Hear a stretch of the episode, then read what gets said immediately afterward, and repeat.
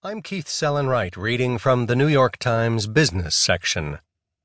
Google trains ad computers to be offended by Daisuke Wakabayashi.